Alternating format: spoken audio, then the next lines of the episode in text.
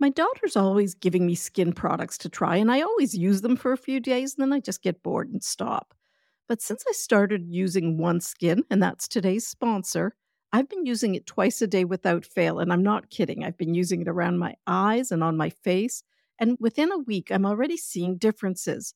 It's easy to use, and my skin really feels soft, and I think it looks healthier. I'm sure you know this already, but stress, hormone fluctuations, and a lack of sleep can affect your skin. From dry skin to dark spots and acne, your complexion may not be where it used to be, and that's totally normal. However, OneSkin can really help. I like this company. It's an all women team of scientists, and they've developed a peptide called OS1, and it improves the health of your skin basically from inside out. In other words, it gets to the root of the problem. And as a physician, it's important to me that the benefits have been backed by studies. Now, for the first time, I'm recommending a skincare product to my daughter. So you can get started today with 15% off using the code toddlers at oneskin.co. That's 15% off oneskin.co with the code toddlers. Now, after you purchase, they're going to ask you where you heard about them. So please let them know that Toddlers Made Easy referred you to them, as that's one way of supporting the show. I decided to promote the podcast, A Place of Yes, because it's about parents, or I should say heroes, with medically fragile children. After the sudden and unexpected loss of their son Jake, this amazing family started a nonprofit organization called Jake's Help from Heaven. Since then, they've helped hundreds of families with medically fragile children, raising more than a million dollars. And this podcast is an intimate glimpse into the lives of parents and the children who receive support from this organization. This podcast is about learning to cope with grief and how to be there for a grieving person. This isn't something we often talk about, but it's an enormously important topic that deserves our attention, even though it's hard. So please listen to A Place of Yes wherever you listen to podcasts. Welcome to Toddlers Made Easy, where there's no fluff, just practical, research based, 15 minutes or less parenting strategies. For those of you who don't know me, I'm Dr. Cathryn, a pediatrician with more than 33 years of experience. I'm the author of two parenting books, the founder of Healthiest Baby, and the mother of four amazing adult kids. And let's not forget Smudge, my great big golden doodle. Today's episode is a playful dive into play. Play, it's not just for fun when it comes to kids. It's essential nutrition for growing minds and hearts. It's easy to brush off play as just play, just something frivolous. After all, it's just fun and games, right? But here's the thing play is a child's superfood. Yeah, just like those nutrient packed foods we carefully choose for our own health. Well, play is the vital ingredient for a toddler's developing brain and blooming personality. Play isn't just about having fun. It's actually a really big deal for your little one's growth. It helps them learn how to think and solve problems and talk and understand others and control their emotions, even. Plus, it's through play that kids learn to make friends and feel loved and secure with their grown ups in their lives. It's all about setting them up with the right skills and relationships to be happy, well rounded little people. Now, as I was preparing this episode, I remembered a doll that I just adored as a child. It was called Chatty Cathy. And everybody thought that was so hilarious because I was such a shy child. And Cathryn is what I'm called now, but I was called Kathy as a child. So I remember this doll, which was one of the very first speaking dolls. You actually had to pull a string in Chatty Cathy's back, and she would say one of 18 things. The funny thing about all of this is, I think my parents thought it might help me to talk more somehow or other. But actually, what ended up happening was everybody was so fascinated with this talking doll that I never had to speak. If somebody asked me something, I'd pull Chatty Cathy's string and she would speak for me. Anyhow, I was just remembering that as I was writing this episode. let's get back to it. So here's the thing we can't measure play's benefit with a ruler, or we can't track its progress in a report card. And because of that, its profound influence often goes unnoticed. But today we're going to shine a light on the true value of play. Now, when children play, they're doing more than burning off energy. They're learning to manage their emotions, they're building relationships, they're problem solving, and they're experimenting with the world. They practice sharing, leading, following, and even how to negotiate through play. Play is the first step towards emotional intelligence, problem solving skills, and even academic learning. Play based learning, it's not just a catchy phrase, it's a bridge to understanding complex concepts in a language that kids speak fluently the language of imagination. Now, you might be wondering do I need to play with my kids all the time? It's a common question, and I find it's really soaked in love, but there's also exhaustion and annoyance and adoration, regardless of the answer. Everybody is different. You may enjoy playing with your kids, and this discussion may seem goofy. But on the flip side, you may be overextended or just you might not enjoy playing with your kids. Not everybody does, and that's okay. And honestly, you don't need to play with them endlessly, and you don't need to feel guilty about it. You can provide the connection your child is looking for in other ways. For instance, get them involved in household tasks.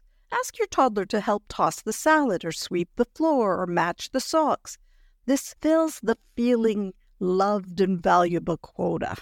There's endless value in independent play as well. Self reliance, confidence, and curiosity bloom when a child plays on their own. Here are a few ways to encourage your child to explore on their own.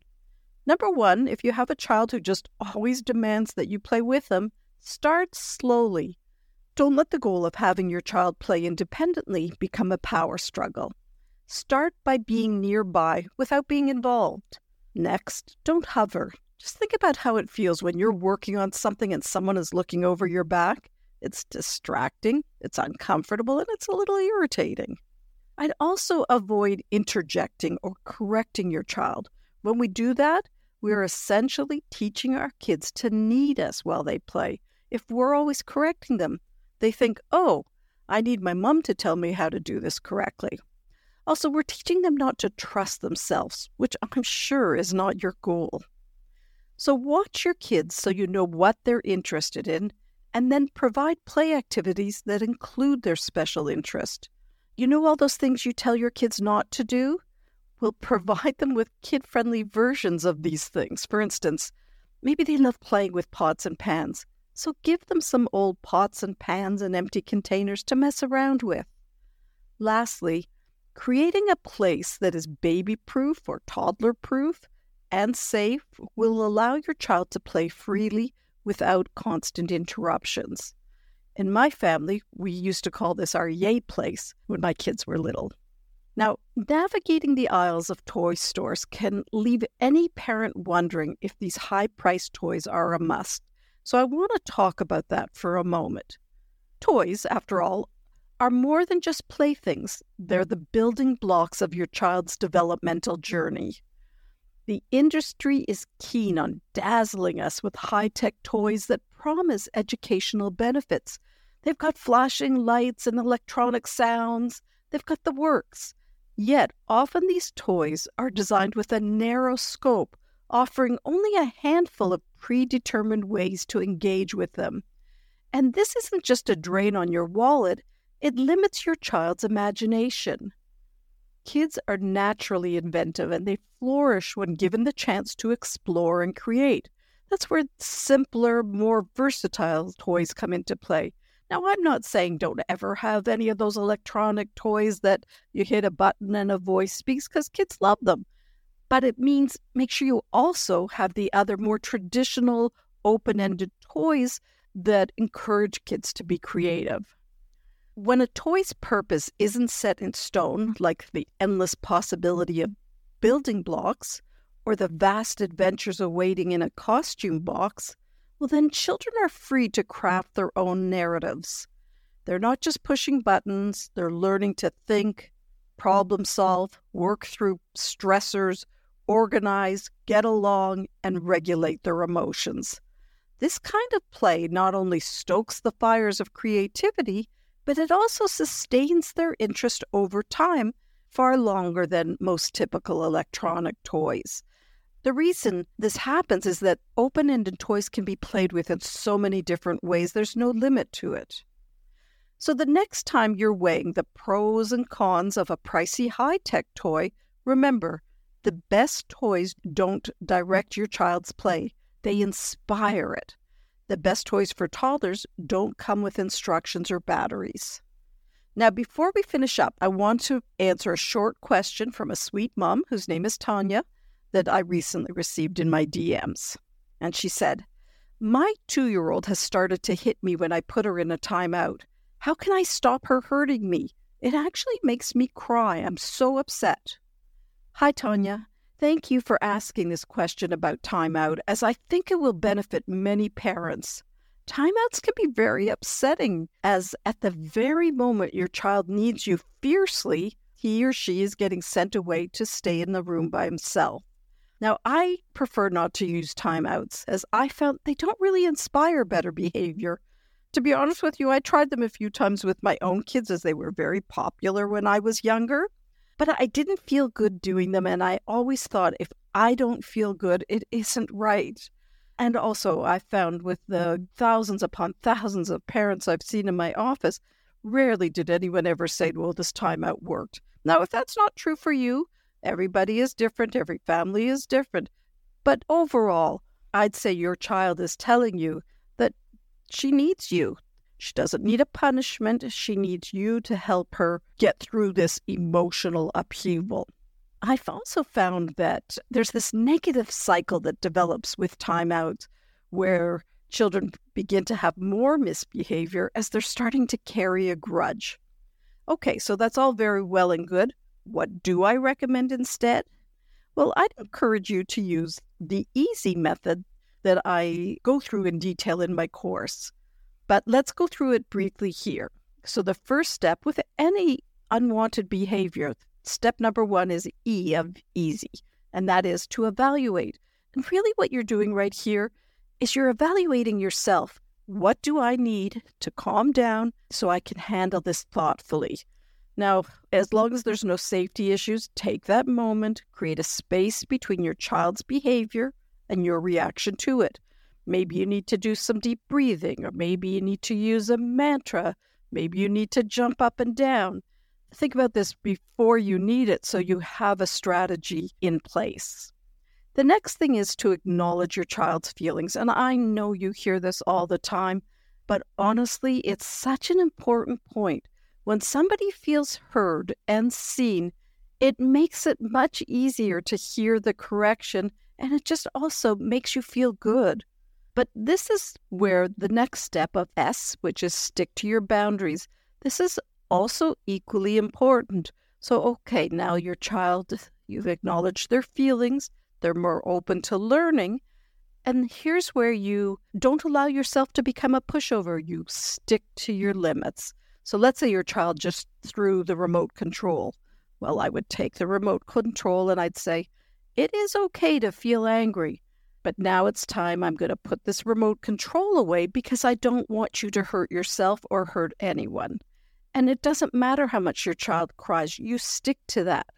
But the next step, the why, which is the yes, and that's about finding the yes, I find this a very nice point because it really helps children learn okay, well, I can't do A, I can do B. And so, what I'm saying with this point is that you find something your child can do. Now, it doesn't mean right then you could say, hey, later today, why don't we go out in the backyard and we'll throw a ball? You see, you're telling your child there it's not just all the no's in the world, there are other things you can do. And that really inspires optimism in a child. Sometimes I just do it in imagination. Wow, wouldn't it be amazing if you were a pitcher in a baseball game and you would take that ball and throw it across the field? So it doesn't have to be that you're actually giving them something else to do. You can do it just in imagination. Now, there are so many topics related to play that I'd still like to go through with you that I've decided to do an extra additional bite sized episode this week because I want to talk about a few additional play related activities. As we wrap up today's episode, remember the true value of play is immeasurable, but its impact is real. Until next time, keep nurturing those little moments because honestly, every moment is a big one. Keep up the good work, and I'll be putting out the second episode on Friday of this week. We're going to really focus a lot on putting away toys and some other play related issues as well. Now, if this approach resonates with you, please check out our courses, Toddlers Made Easy and Potty Training Made Easy, in the show notes. You're not alone, and I'm there to help you through all these awesome but crazy toddler moments. See you Friday.